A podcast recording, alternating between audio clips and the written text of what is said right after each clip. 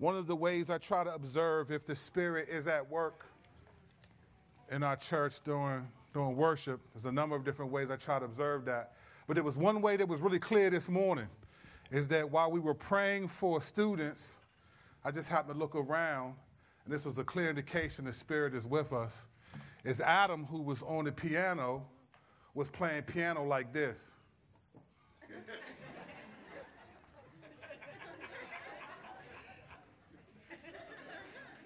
Now, either he's he's channeling his Stevie Wonder and Ray Charles, or the spirit. I was like, this dude is playing the piano, eyes closed. So then I really started to pay attention. Let me see if he messes up. And I was like, and he ain't skip a beat. Then eventually he opened his eyes, so I thought oh, he probably was about to mess up right there. So, so the spirit is at work. And if the spirit is at work, you can play the piano with your eyes closed to the glory of God. Students, I hope you feel encouraged. It's, it's kind of awkward when they, people tell you to stand and they want to pray for you. I don't know what it is. Prayer sometimes can seem awkward.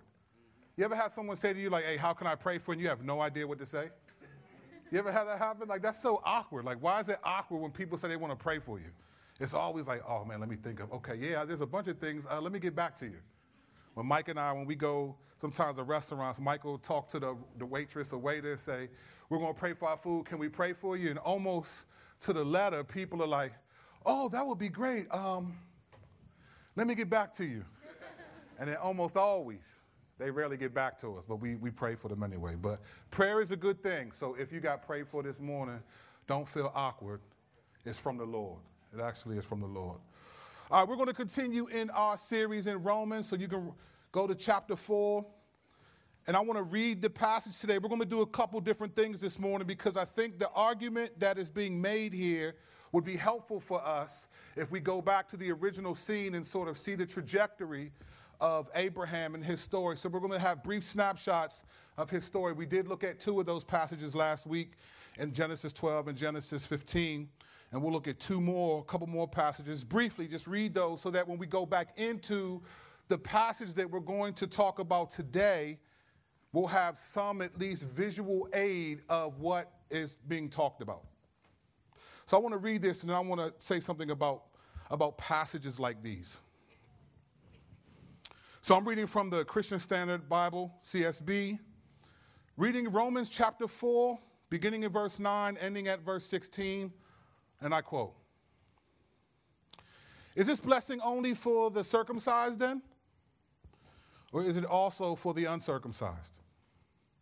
For we say faith was credited to Abraham for righteousness. In what way then was it credited? While he was circumcised or uncircumcised? It was not while he was circumcised, but uncircumcised. Verse 11. And he received the sign of circumcision as a seal of the righteousness that he had by faith while still uncircumcised. This was to make him the father of all who believe, but are not circumcised, so that righteousness may be credited to them also. And he became the father of the circumcised, who are not only circumcised, but who also follow in the footsteps of the faith of our father Abraham while he was still uncircumcised. It's a lot of circumcision in this passage this morning. For the promise to Abraham or to his descendants that he would inherit the world was not through the law, but through the righteousness that comes by faith. If those who are of the law are heirs, faith is made empty and the promise is nullified because law produces wrath. And where there is no law, there is no transgression. This is why the promise is by faith, so that by so that it may be according to grace to guarantee it to all the descendants, not only to those who are of the law, but also to those who are of Abraham's faith. He is the father of us all. I want to say something about passages like these before we jump into this. Many of us Many of us, as we read this, if you're not familiar, if you're not, many of us read the Bible like this. What does it, is it new and what does it do? Or is it new to me and what does it do for me or tell me to do?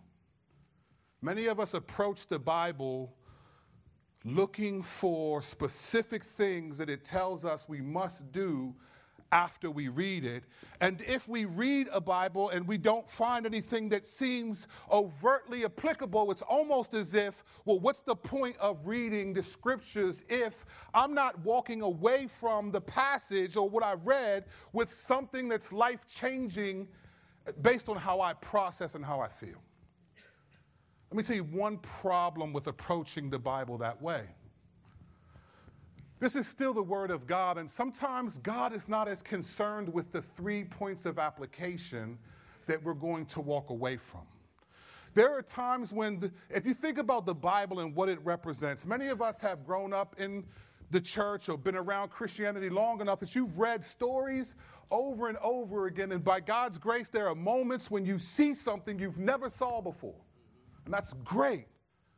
But many of the times, and if you think about the reason why God allowed his word to be written down instead of instead of passed down through oral stories, through just stories that become fables, that become myths, like the telephone game that change over time. The reason why it's captured like this is not because what you read isn't supposed to feel new to you all the time. It's supposed to be true to you all the time.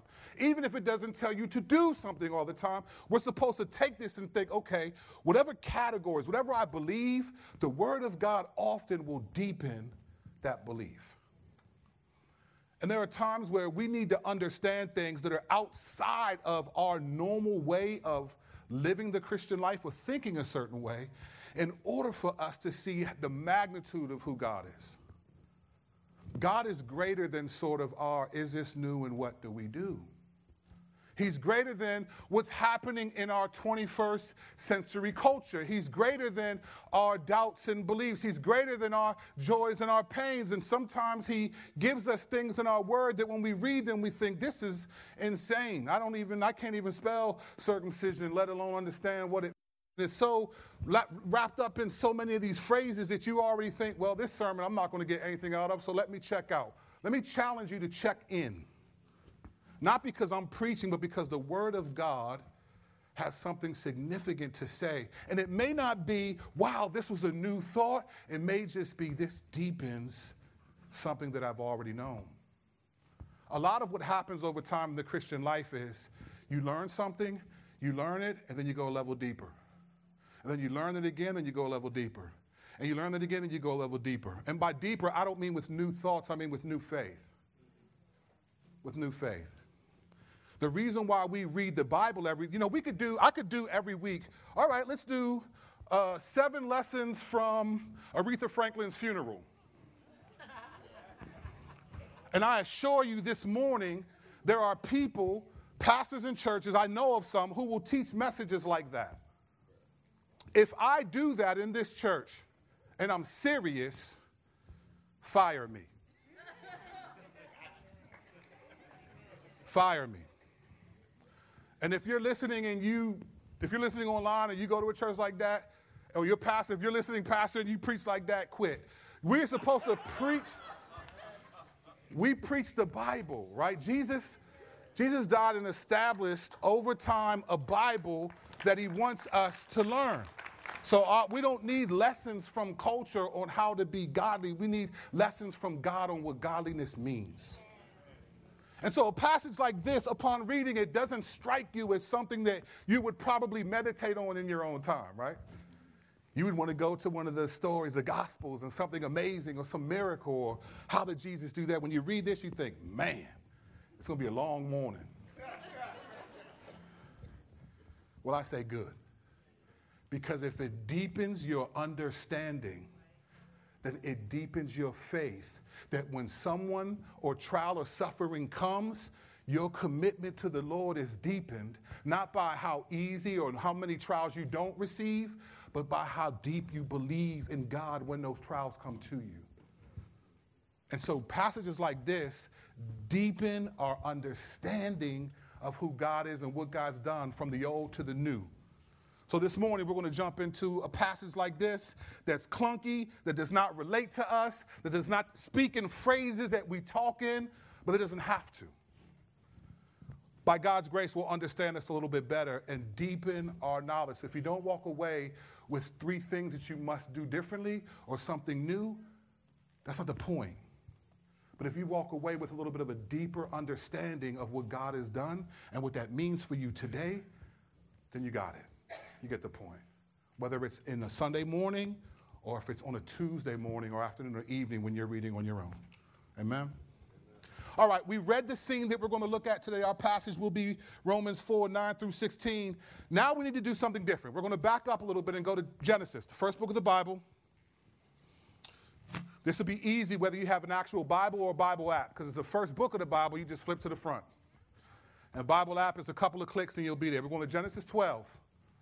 We're going to look at some snapshots of Abraham's life before we come back to this passage because this passage is making a point, and this is basically the point that Paul is trying to make. He's asking this question, big picture, here's the question. On what basis, on what basis is a person accepted by God? That's the point that he's asking. That's the question he's asking. That he's on what basis are you accepted by God? On what basis? On what basis are you accepted by God? And he's talking to a specific group of people who have different answers to that question. And in this passage, he's talking to the Jews who would say, based on their Abraham, circumcision, and their obedience to what is called the law. And the law is simply, for those of you who may not be as familiar with the law, just think of the Ten Commandments. They would say, I'm accepted by God because we have the Ten Commandments, we do the Ten Commandments, and we've circumcision, which is eight days old as a baby, cutting off a piece of the male anatomy. That was a sign that God said, These people are in a relationship with me. And they're saying that's the basis of our acceptance to God. Do I, is that, do, do I? Okay, it might be me. It might be me. I'm starting to feel like Robocop for a minute. For those of you who know what that is. Or like that, uh, for a second, I remember when that thing, that car alarm used to be like, uh, uh, protected by Viper, stand back. That's what I felt like. It's probably me. It's the dry cleaning on the shirt, the starch. Yeah. Pull it out. All right. That's better?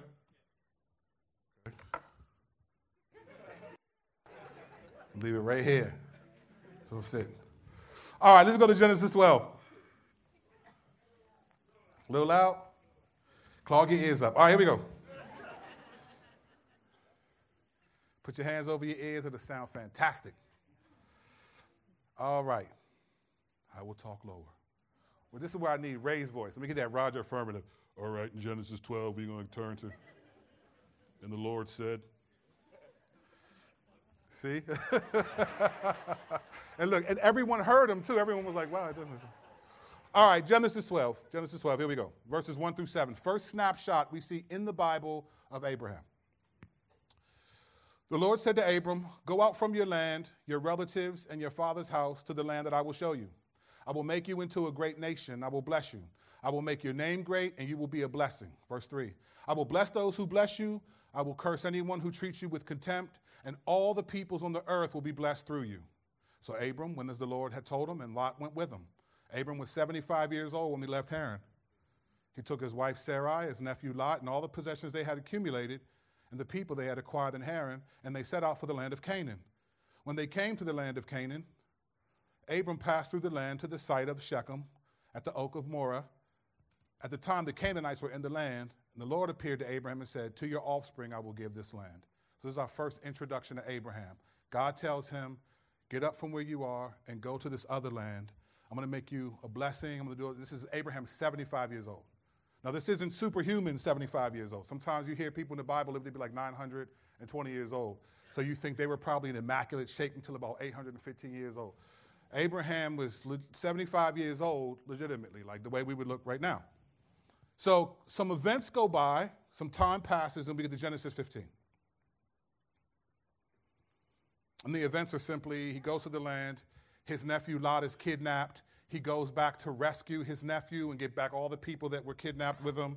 And then he meets up uh, with some kings and pays um, some tribute to a, a king called Melchizedek, who was the king of Jerusalem, king of Salem. And then we get to chapter 15, and it says this in verses 1 through 6.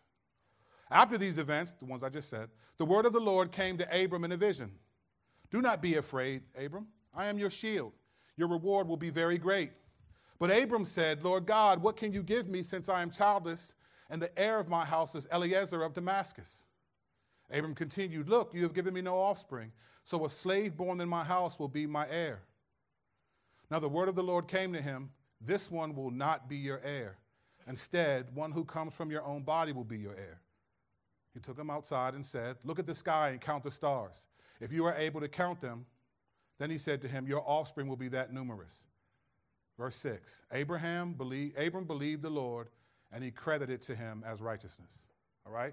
So here's what happened God tells Abraham, have a conversation in a vision. God tells Abraham he's going to bless him, but Abraham's concerned because he has no heir, no child, no son to take up his family name. So, how is this blessing going to take place because I have no son? That literally comes from me. I only have a son that's, that's not my son, and he's going to have to be the one that's my son.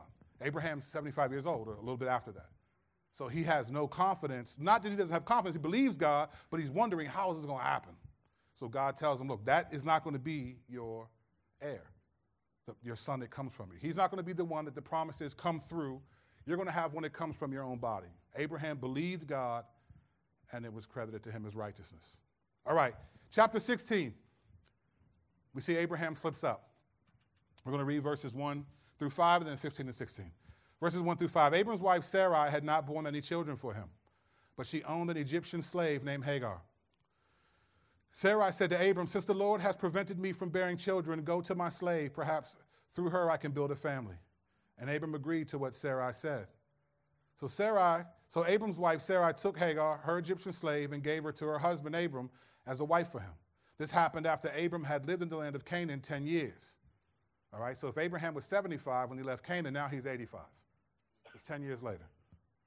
He slept with Hagar, and she became pregnant when she saw that she, when she saw that she was pregnant, her mistress became contemptible to her. Then Sarai said to Abram, You are responsible for my suffering. I put my slave in your arms. And when she saw that she was pregnant, I became contemptible to her. May the Lord judge between me and you. Now, I'd love to do a talk on marriage and conflict uh, right here about this particular passage, but that's not what the passage is about this morning.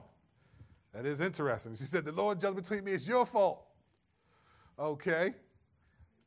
All right, look at verse 15 and 16. I'm not going to touch it. So Hagar, there's some husbands like, man, go ahead, go ahead. All right. So Hagar gave birth to Abram's son, and Abram named his son, whom Hagar bore Ishmael. Abram was 86 years old when Hagar bore Ishmael to him. So here it is, 11 years later, after God promised him. This is important to know because sometimes we read the Bible as if it's one day and then day two and then day three. And then we think, man, how could he believe? How could he do that? God told him he was going to bless him. Well, God hadn't appeared to Abraham for at least 11 years. If I promise you to give you back, me and Sheila have had this ongoing joke for years. We don't joke about it as much now because she hurt me. But me and Sheila, for years, had this joke. She gave us some Tupperware, and I just forgot to give it back. And so for five years, it caused a, a, a fake rift in our relationship. I'm, the, I'm her little brother. I'm the thorn in her flesh every time we do a wedding together. But I love Sheila. But we, we still joke about this. I forgot to give her her Tupperware. That was just five years. Afterwards, she said, "You know what? Don't even don't even mention don't even use the letter T around me. I don't even want to." So I have to be careful when I say "the." I say "he" and hope that she gets it in context. I don't even use the word T around Sheila because that, that was five years I didn't give her her Tupperware. This is 11 years that Abraham has not heard from God, right? There are times that we struggle with things and it's only been a couple of minutes or a couple of days. Abraham is a man of faith, but he hasn't heard from God for 11 years. So after 10 of those years, his wife said, Look, uh, nothing's going on with me. So if this promise is going to come through, it's going to come through you doing this with her. And so Abraham's 86 years old and his son is born. We go to chapter 17, and this is the chapter, chapter 15 and chapter 17 of the chapters in contention for our passage today. Here's what happens in chapter 17. Now look at this. Look at the time frame. When Abram was 99 years old, so he meets God 24 years ago. God doesn't talk to him for 11 years, right? Then he has a son that he wasn't supposed to have in that way. Then God shows up 13 years later. Okay, so make sure you understand when you read the Bible, don't think it's day Monday and then Tuesday Abraham did this and then Wednesday the Lord showed up. Nah, this is if you tell me something 24 years ago, I don't even like you. If you told me you're going to give me something from 24 years ago, we're no longer friends. So here is Abram, 24 years after first meeting the Lord, haven't heard in years from God, over a decade. This is intentional. God put this in His Word as intentional to show us that this is how God works. Sometimes God promises things and we want them to be as quick as we get our iPhone notifications. And sometimes God says, Yeah, I got you, but it might take a couple of years. It might take longer than you. So, where's your faith? So, here he says in, in chapter 17, this is the point of contention for our passage today primarily. He says this When Abram was 99 years old, the Lord appeared to him, saying, I am, I am God Almighty. Live in my presence and be blameless. I will set up my covenant between me and you, and I will multiply you greatly. Then Abram fell face down, and God spoke with him. As for me, here is my covenant with you, that you will become the father of many nations. Your name will no longer be Abram, your name will be Abraham, for I will make you the father of many nations. I will make you extremely fruitful and will make nations and kings come from you. Let me just stop here for a second just to highlight one point that I'm not going to accentuate because that's not the passage this morning. This is a, think about what's happening. Abraham believed God, it's credited him as righteousness. Abraham, in effect, sins by having sex with Hagar so that he can have the promise be fulfilled. And then God still sees Abraham as righteous and then makes the covenant with Abraham to confirm that God sees him as righteous. You know who else he does that with? The people who are righteous in this room who believe in Jesus. So when you struggle, when you fall, God doesn't take the righteousness that you have by faith in Jesus Christ away. He promised, he makes a covenant with Abraham after he sins. After this. That's not the message today. Let me keep going. Verse 7. I will confirm my covenant that is between me and you and your future offspring throughout their generations. It is a permanent covenant to be your God and the God of your offspring after you. And to you and your future offspring, I will give the land where you are residing, all the land of Canaan, as a permanent possession, and I will be their God. Verse 9. God also said to Abraham, As for you, you and your offspring after you throughout their generations are to keep my covenant.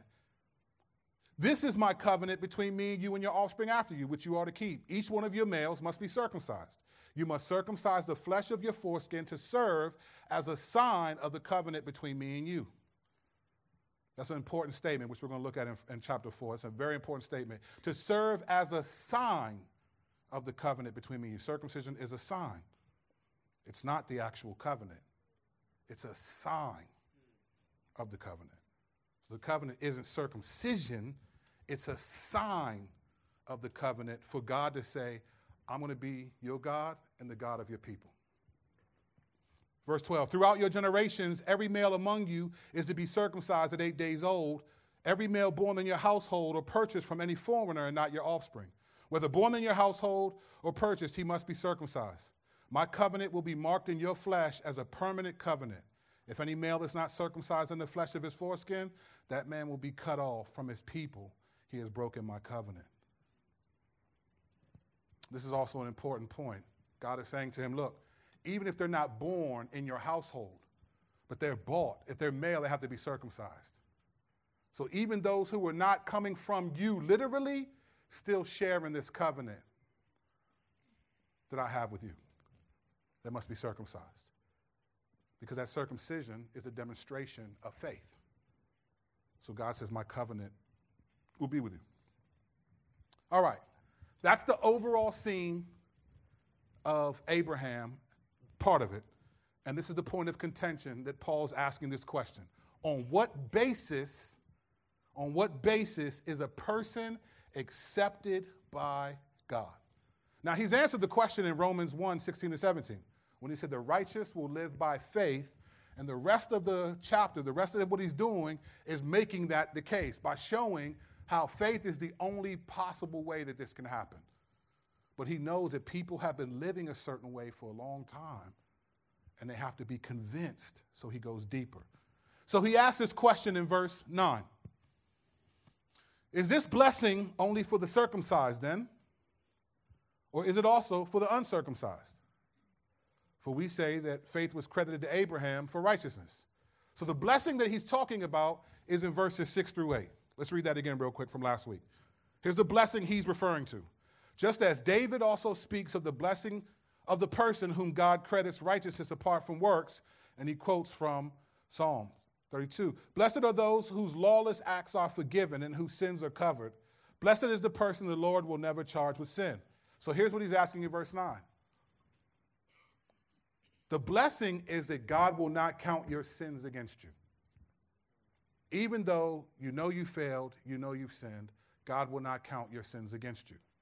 So then, and what was the basis of that? That's a blessing. That's a blessing. That is a huge blessing. So he's saying, what's the, what's the reason for that? Is this blessing only for those who have been circumcised like Abraham? Is it only for those? The answer, he says no. Is it for the circumcised, those who actually uh, uh, had their foreskin cut, or is it for the uncircumcised, people who haven't? Who's this blessing, this forgiveness of sin for? That's what it means to be accepted by God. Your sins are forgiven by God. On what basis are your sins forgiven by God? Every one of us, when we die, every one of us, when we die, will be guilty in the actual sense of committing sin. Every one of us. So then, on what basis will God look at you when you die and you'll be terrified? We'll be terrified looking at Him. On what basis does he say, Come into the kingdom? Come into the kingdom. And maybe even, hopefully, well done, thy good and faithful servant. On what basis? So he's speaking of that forgiveness of sin, and he's making a point. For we say Abraham was credited with faith. That's quoting Genesis 15, 6. Then he says in verse 10, In what way was it credited? While he was circumcised or uncircumcised? He's asking questions for people who think one way, there's only one way, and they've always believed this to be true. It's almost like, almost, I'm not saying Judaism was a cult, that's not what I'm saying, but it's almost like you ever watch someone come out of a cult? And then when you watch and you watch the reenactment or watch what they heard and believed, and you think, man, that is insane. How could you believe that? What were you thinking? But for them, that was the only thing they could see until something changed for them. Maybe they escaped or something happened and they, they snap out of it. But some of them are, are, are damaged irreparably. Just being in there, thinking this certain way for this long damaged them. And it took a lot of convincing. It took a lot. Well, Paul was speaking to people who have thought a certain way for 1,500 or so years, give or take a couple hundred. And he's trying to convince them that's the wrong way to think. We got to change now. Things have changed. Jesus came, things have changed. Things have changed. So he's asking this question for we say faith was credited to Abraham for righteousness. Was it credited when he was circumcised or before it? It's an important question. This is the point that he's trying to make that circumcision had nothing to do with God's acceptance of Abraham. It wasn't.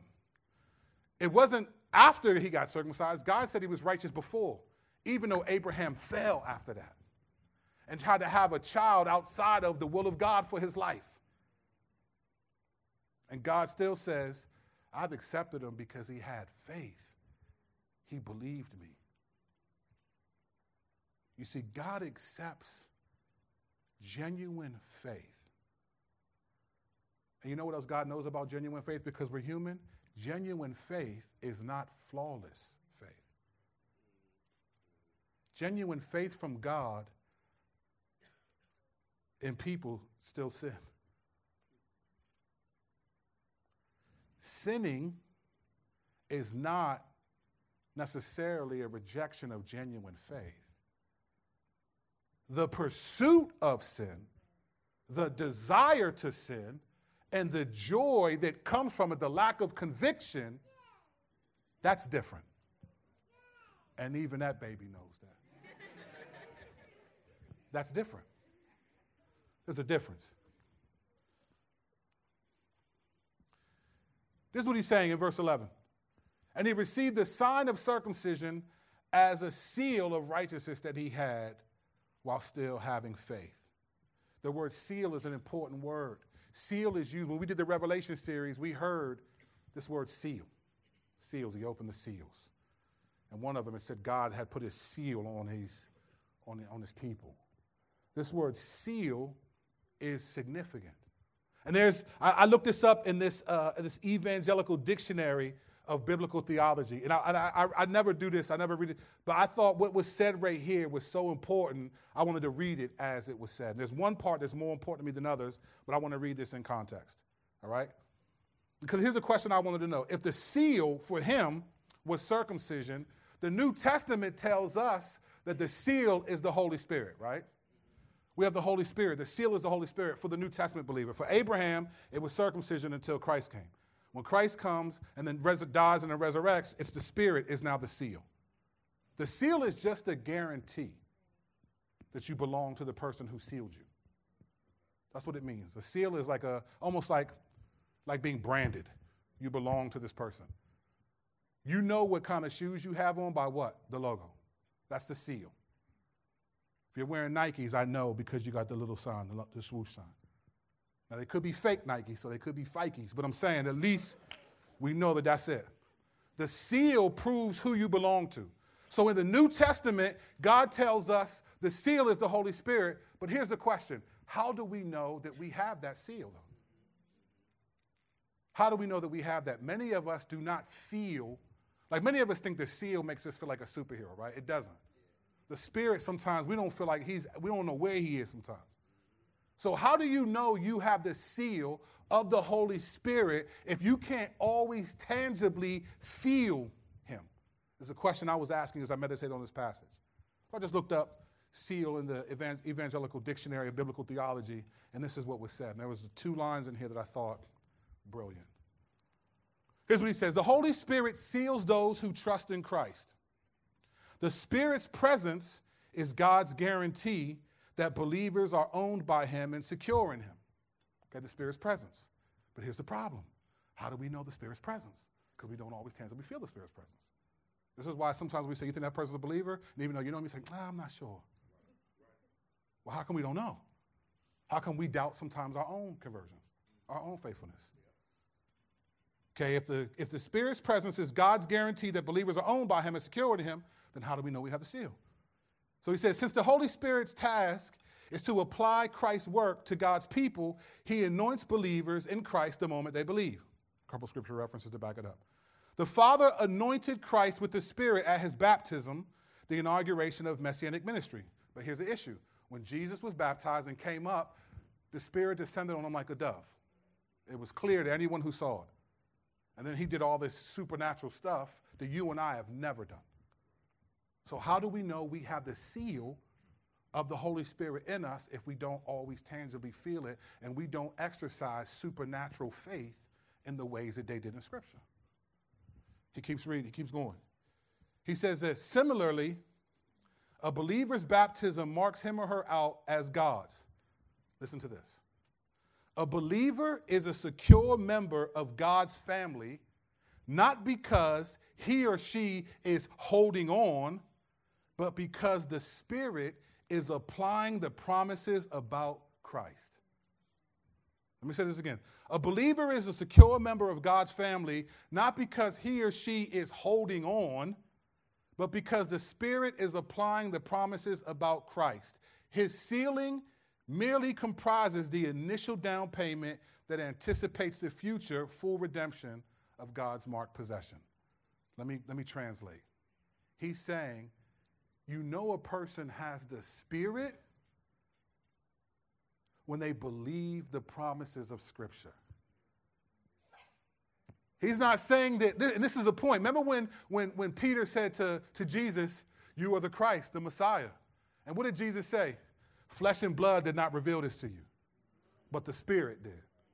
So Peter said something that you and I would think was obvious based on mere observation. But God said, uh uh-uh. uh Flesh and blood cannot make you see that reality, only the Spirit can. So here's what he's trying to say. When you have the Spirit of Christ in you, you actually believe that Jesus is the Christ. And you actually place faith in that. You actually do do works of obedience because you want to honor the Lord. That's how you know the Spirit is in you. It's not how much you don't sin, it's that when you do sin, you keep going forward because you believe in Jesus Christ the Holy listen, you and I, in and of ourselves, we would give up. We would give up. We would give up. There is no one who reads their Bible and who does it because it's a cool book. Um, the Bible's not a cool book. That's the spirit that's making you say that. Uh, in reality, listen, when I say the Bible's not a cool book, I'm not down in the Bible. I love the scriptures. But what I mean is the Bible is not the book that makes you feel good. It's not the self esteem manual. The Bible will tell you to stop doing the things that you like to do and to challenge even the way you think about doing some of the things you want to do. The Bible will tell you to go back and ask for forgiveness of people that you don't want to because it's humiliating and it's embarrassing. The Bible will tell you to reject the things that your body so desires. And the fact that you still read it is indicative that the Spirit is in you, leading you to keep coming back. Keep coming to church. Keep praying. You go through tough circumstances. There are people in this room that have, have gone through it and are going through it, and they still trust the Lord. That is not just you holding on by yourself. That is the spirit holding your arms up like Aaron and them did Moses so that he could, so that God could punish the people. The spirit holds on to us. That's why you read. That's why you serve. That's why you pray. That's why you share the gospel. That's why you obey. It's not because you're such a good person. Now, this is why this is important because many of us put confidence in some of the things that we do, and we're going to find out the Spirit was holding us up the whole time. The whole time. This is what he's getting at.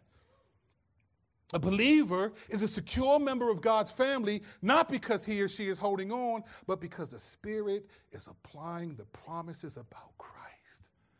So when you read a psalm and you tear up because you feel like God's ministering to you from that, and you're getting confidence in the Lord, that's not because you're just getting it, it's because the Spirit, right? That's not because the Bible's a cool book. When you're reading, do not do this, and you feel a sense of guilt, like, man, and then you tell someone, hey, this is what's going on, and you set up circumstances to fight against it, that's the spirit. That doesn't happen in and of itself. That's the spirit, that's the seal. And what Paul is making, the point he's making, is that for Abraham and for all of us who have faith, that righteousness that he got from God was due to his faith in God's promises, the very promises that we have to believe. Abraham had faith that God would give him a son. We have faith that God gave us his son. And so it connects.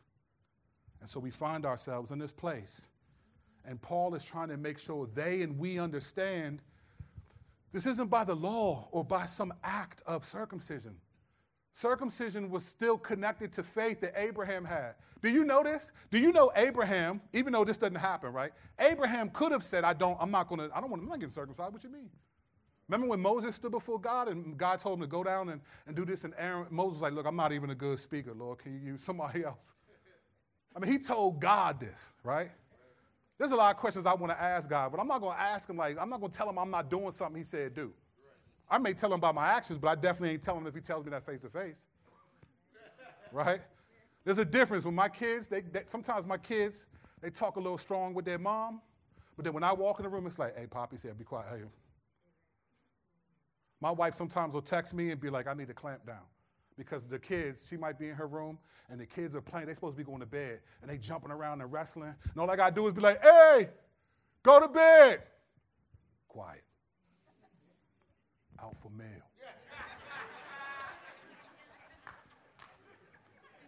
My kids know not to mess with their dad, right? You don't mess with God when he tells you to do something.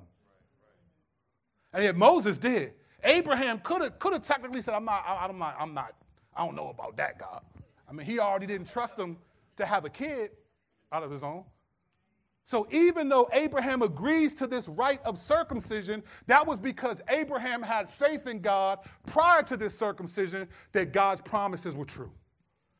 So there was still faith being enacted even in the act of circumcision. And what Paul is trying to say is faith is the reason why Abraham was accepted by God. And faith is the reason why you are accepted by God. And so, because Abraham's faith has to be imitated, faith is the reason we all are accepted by God.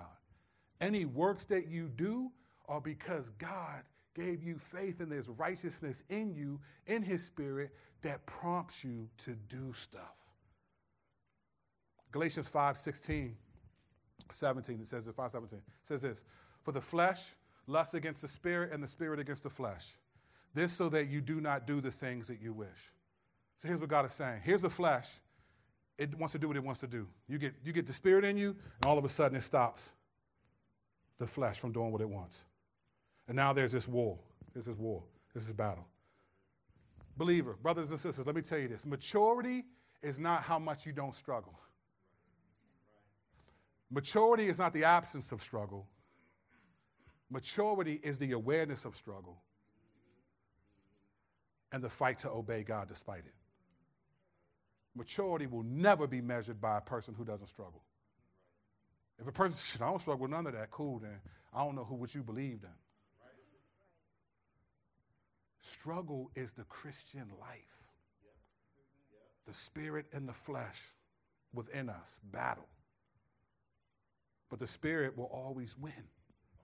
And what I mean is win, it doesn't mean never, we won't ever sin. It just means the spirit is going to stay with us and help, help us keep fighting, keep fighting until the Lord calls us home and he returns. And then it's over. But until then, we fight.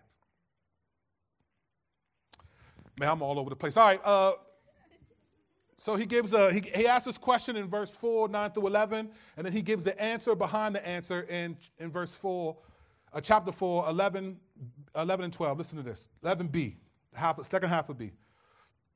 Second half of chapter of verse 11, he says this. This was to make him the father of all who believe but are not circumcised, so that righteousness may be credited to them also. And he became the father of the circumcised, who were not only circumcised, but who also follow in the footsteps of faith our father Abraham had while he was still uncircumcised. So here's the real purpose of why God gave Abraham that sign of circumcision. Here's the real reason. In, Genesis 17, verses 4 and 5, you don't have to turn there, but this is what he said to Abraham As for me, here is my covenant with you. You will become the father of many nations. Your name will no longer be Abram, your name will be Abraham, for I will make you the father of many nations.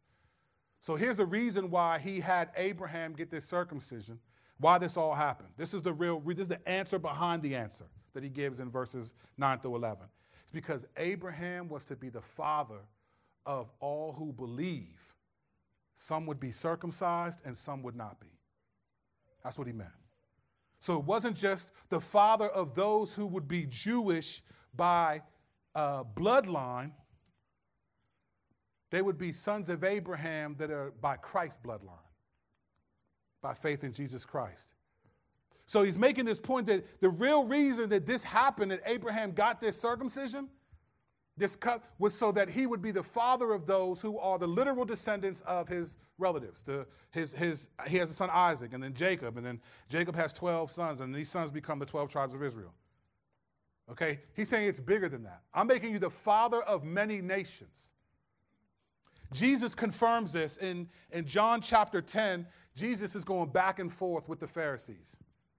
I don't know why these dudes talk to Jesus like that. It was clear that you can't even do the stuff he's doing. He's going back and forth with them. And then Jesus says in chapter, in verse 14 and 15, 14 through 16 of John 10, he says that I have sheep that are also not a part of this fold, meaning they're non Jewish. I have sheep that are also not a part of this fold, and I've come to get them, and they will hear my voice and believe. So from the beginning, there was always, there was always about faith like Abraham that believes God. It was never about your literal rite of circumcision or the Mosaic law or obeying the Ten Commandments. It was always about faith in God like Abraham. And here's why because you could be physically circumcised and be an unbeliever. You could be physically circumcised and be an unbeliever. We saw that in, in, in Exodus, you know the book of Exodus. God punished a bunch of people because they disobeyed him. They weren't circumcised, they were unbelievers. Now we think, man, how does that translate to me? Let me put it in modern day terms for us. You can grow up in the church or be around the church, know all the stuff, and be an unbeliever. You can grow up in the church. There are people in this room right now that may have grown up in the church and you genuinely don't have faith in the Lord. You're not tripping. You come to church because either there's social pressure to do so or whatever, but when you're outside of this context, you're not really, it doesn't really concern you. You can be around this stuff your whole life and never believe in Jesus. There are people who are professors of theology Anytime you watch some History Channel joints about archaeology, it's always from Dr. So and so who has a PhD in antiquity and Bible studies, who is an unbeliever and who just mocks the very things in Scripture. He's actually learned the Bible so he can disprove it archaeologically to disprove the Bible theologically. You can know this stuff and not be a believer. And I'm talking from top to bottom. Because Believing this has nothing to do with confessing it. It has to do with living it because you have faith. You can be physically circumcised and not be a believer. You can grow up in a Christian home and not be a believer. There's a friend of mine who's a very well known theologian in our world. If I said his name, you would know who he was like that. And I'll never forget. I didn't have kids or anything yet when he told me. I was humbled by him saying this that he grew up, he trained his child to have faith and all this stuff. And this dude is a, one of the top theologians in our circles that we would be like, wow. And this last time I talked to him, and we talked about this, his daughter rejected the faith, went to college, and was gone. And I'm in his study, and he's crying. And I remember I was afraid, like, wow, if this dude, if his kids went astray, man.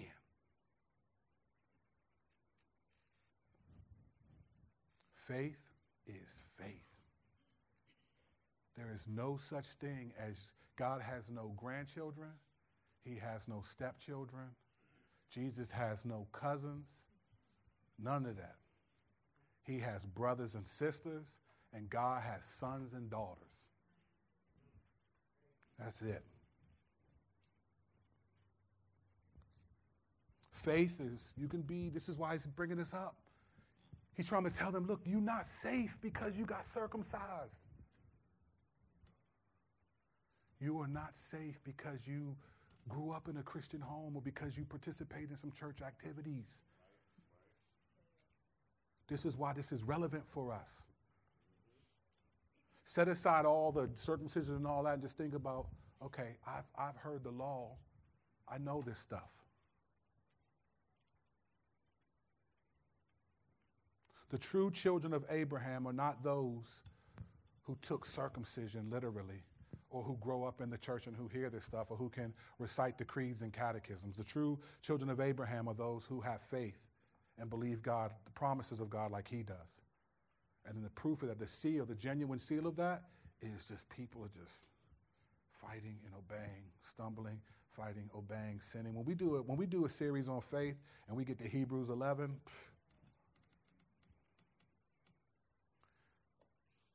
the reason why this is important because faith Sometimes we think of faith as having to have faith that Jesus died on the cross for our sins.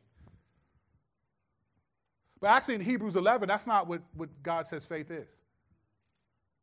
You know, in Hebrews 11 6, you know what he says what faith, genuine faith is? He says they must believe God exists and that he rewards those who diligently seek him.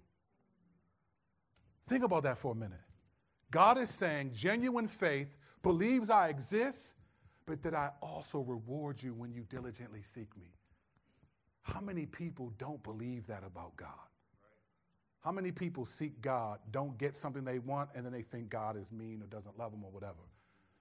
But he's saying genuine faith, Hebrews 11, 6. If you think I'm joking, look it up. God said, I exist and I reward those who genuinely seek me. And you know what? It takes faith to believe that because all of us have asked God for things earnestly and did not get them. Did not get them or haven't gotten them yet. And it's easy to think, man, this doesn't even work. And I'm quoting people who have walked away from the faith. This doesn't even work. So it doesn't just take faith to believe in Jesus Christ. It takes faith to believe that he, he, will, he, he rewards those who earnestly seek him.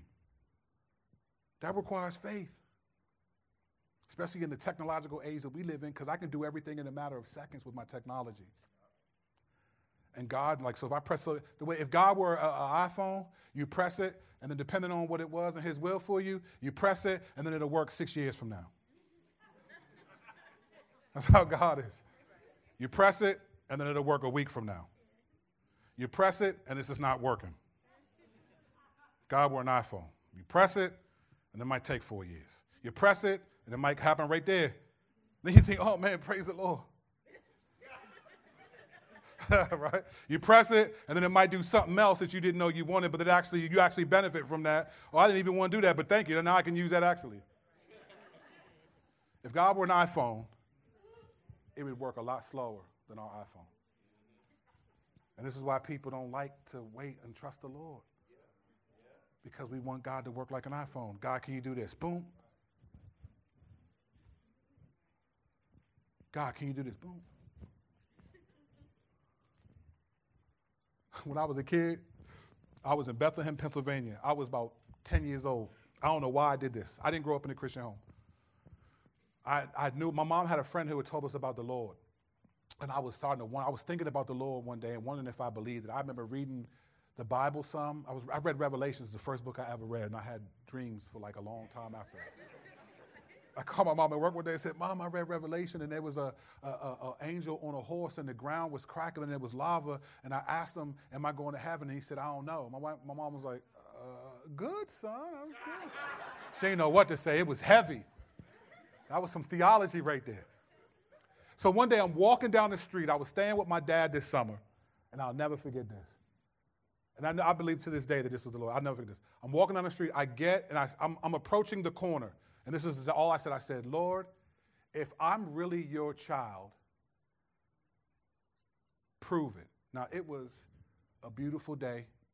It was sunny, clouds out. And I've always, actually, this began my fascination with clouds and stuff like that, this moment. I said, God, if I'm really your child, prove it.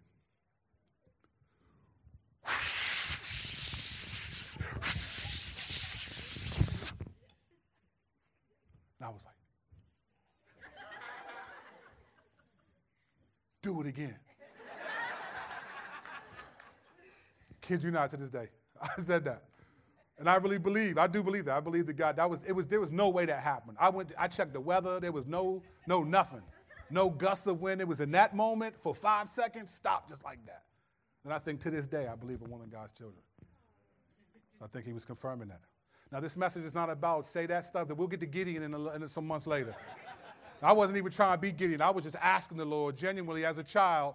And when he did that, I never forgot that. And it began my fascination.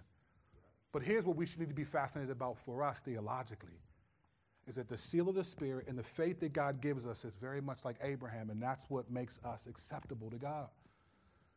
So then he says this in verse 13 through 15 For the promise to Abraham or to his descendants that he would inherit the world was not through the law, the Ten Commandments, but through the righteousness that comes by faith. So he goes, starts with circumcision, and now he starts with, look, the promise doesn't come through that.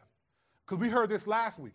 If, or two weeks ago, last week, if God, if you work then you earn, right? If, if, if God, if you're able to work in such a way that you're accepted by God, then you've earned that, like your paycheck. His point is listen, you can't work enough to be accepted by God. Any of us who've ever had one of those bosses that is never satisfied with what you do, you work hard, you turn in this assignment, something's not good enough. You work hard, turn in this assignment, uh, you missed the spot. You ever had somebody do that, like you're doing something, you missed one, and you're just like, man, what? what? It's like, it's never good enough, never good enough. Someone's always on you, telling you something you did wrong, always critical, always on you, never good, it's never good, it's never good, never good, never good. Enough. Well, God's not like that, but it's still never good enough. It's not good enough. The law had a purpose, but that's not what made you accepted to God. The law was supposed to reveal sin and reveal faith, that people are actually trying to obey it despite the fact that they fail. So he says, For the promise to Abraham or to his descendants that they would inherit the world was not through the law. The law came hundreds of years later. But through righteousness it comes by faith, in verse 14. If those who are of the law are heirs, meaning they inherit, you inherit the very the land, then faith is made empty and the promise is nullified. So faith doesn't mean anything if there's works, if you can earn it. When you get paid, it's not because you demonstrated good faith the last two weeks. It's because you clocked in, you did stuff you were supposed to do, and you clocked out. And by law, they give you that. You don't get paychecks of faith. You get paychecks that you've earned. Like I said last week, let your, let your boss tell you, hey man, you ain't exercising enough faith these last two weeks, so no paycheck. We'll see you on the news, cuffed out, going into texting me like, Kurt, such and such is in handcuffs. You would be upset. You'd be frustrated. You'd be angry because you earned that. What God, what He's trying to say here is, listen, the promise to Abraham that He's going to bless Abraham was not because he earned it or because his descendants would earn it, whether they were circumcised or not. The promise to bless Abraham was because he had faith when he didn't have to. God told him when he was 75 that he's going to have a son. He's going to have a son, and he's like, man, all right, I believe you. Let's get it. That's what that's the promise. That's what he's trying to get at. He said, because the law produces wrath, and where there is no law, there is no transgression. Listen, if there's no law, then there's no need of salvation. That's the point. The law reveals that you need to be saved. The law doesn't make, look, laws don't make us sin. They just tell us it's sinful to do this. I don't know if you're like this. I, am like this. I pull up, I got to go somewhere, I'm in a rush. Got to go in. I see a sign that says uh, no parking or something. And you just think, man, I'm just going to run in and run out real quick. I'm just going to do this real quick. I ain't the only one. Stop looking at me self righteously. Look, so you just think, I'm just going to run in. I'm going to be real quick. Actually, this is a better story. This is actually one of, I was living in this neighborhood with my mom. And it was our neighborhood. No one ever came in our neighborhood. It was our neighborhood townhouse development in, in Gaithersburg, Maryland. I parked my car right in front of my house and ran in real quick to get something. Now, technically, in front of my house, it was a sewer and it was a yellow strip that was technically not supposed to park where it's yellow. But it's my neighborhood. No one ever comes to my neighborhood. It's a big deal. People know my car running and run out, nothing. The neighbor next door was he just had a chip on his shoulder. And because of that, we were getting sometimes in conflict. And so when you have a chip on your shoulder around me, I'm gonna take it off and eat it. So so we would go, we would go back and forth. And so what happened was one day, I parked in front of my house, ran in, came back out, and here comes this police cruiser coming down, boom. And he jumps out. He says, Excuse me, sir, is this your car? And I'm like, uh, Yeah. I'm thinking, like, no, police never come in this neighborhood. What, what are you here for? He says, Yeah, this is parked in a, in a yellow line, so I'm afraid I have to give you a ticket. I was like, Officer, uh, you're right. Absolutely, you're right. But this is my neighborhood. I live right there. I just came out. I just ran in real quick. He said, I'm sorry, sir, this is parked in the yellow. He gave me a $250 ticket. $250 ticket.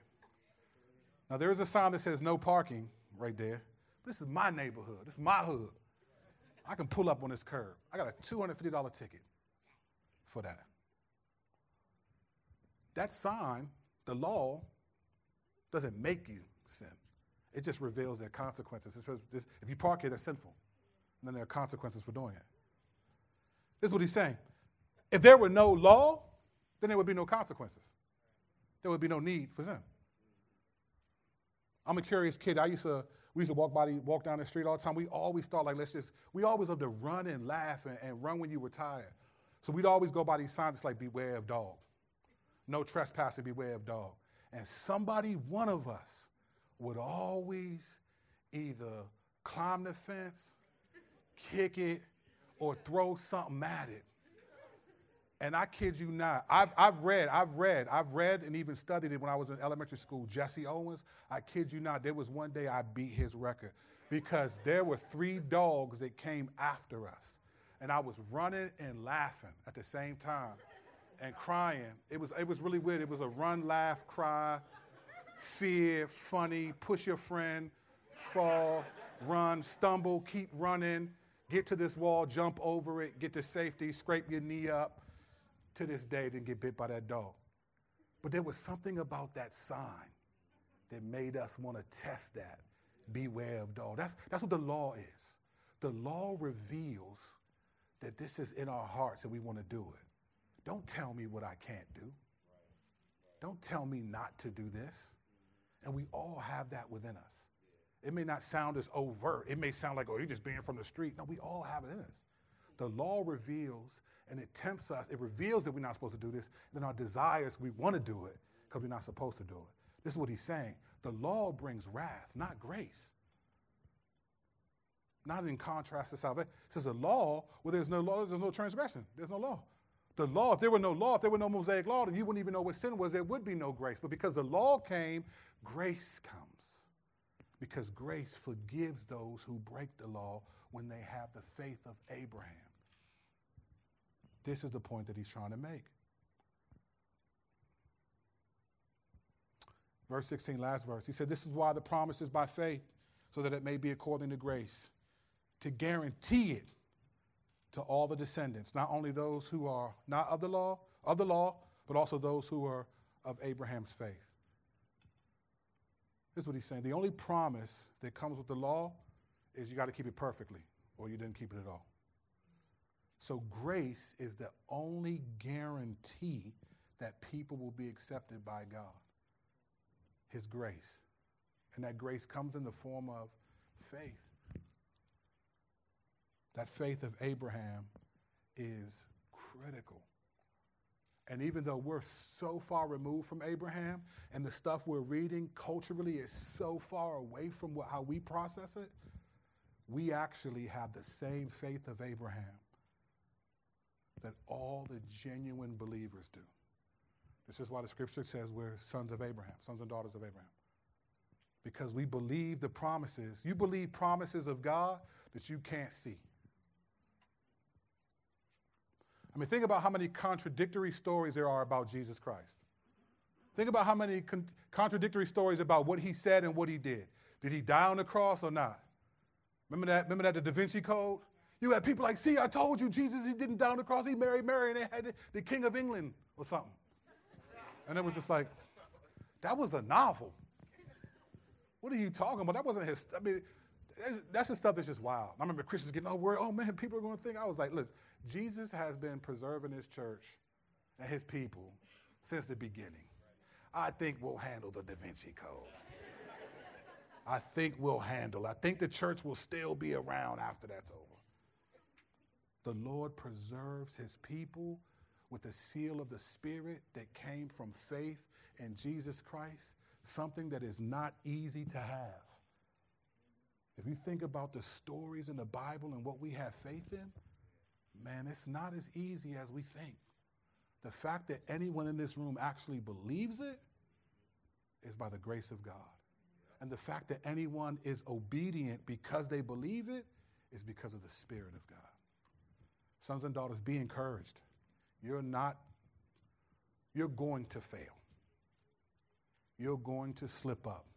You're going to doubt, miss the mark, all of it.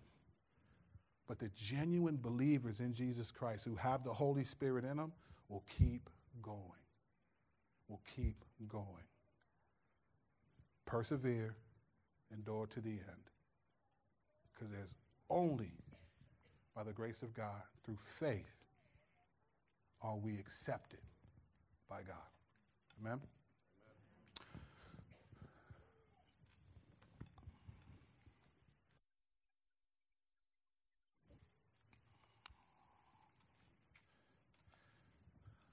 Father, we went through a bunch of information today, so I pray that if nothing else sticks, if all of it just went over heads, nothing sticks, I pray that this would. That we are accepted by you, that we're going to heaven because we have genuine faith in you.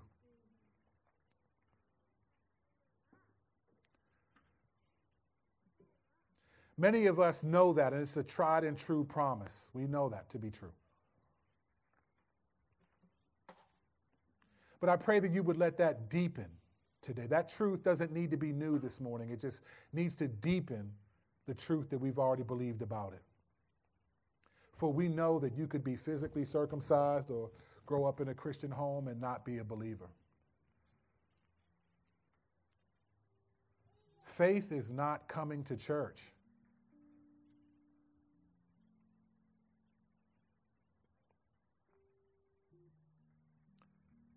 Faith is, is trusting promises that you've given, that you do exist, and that you reward those who diligently seek you.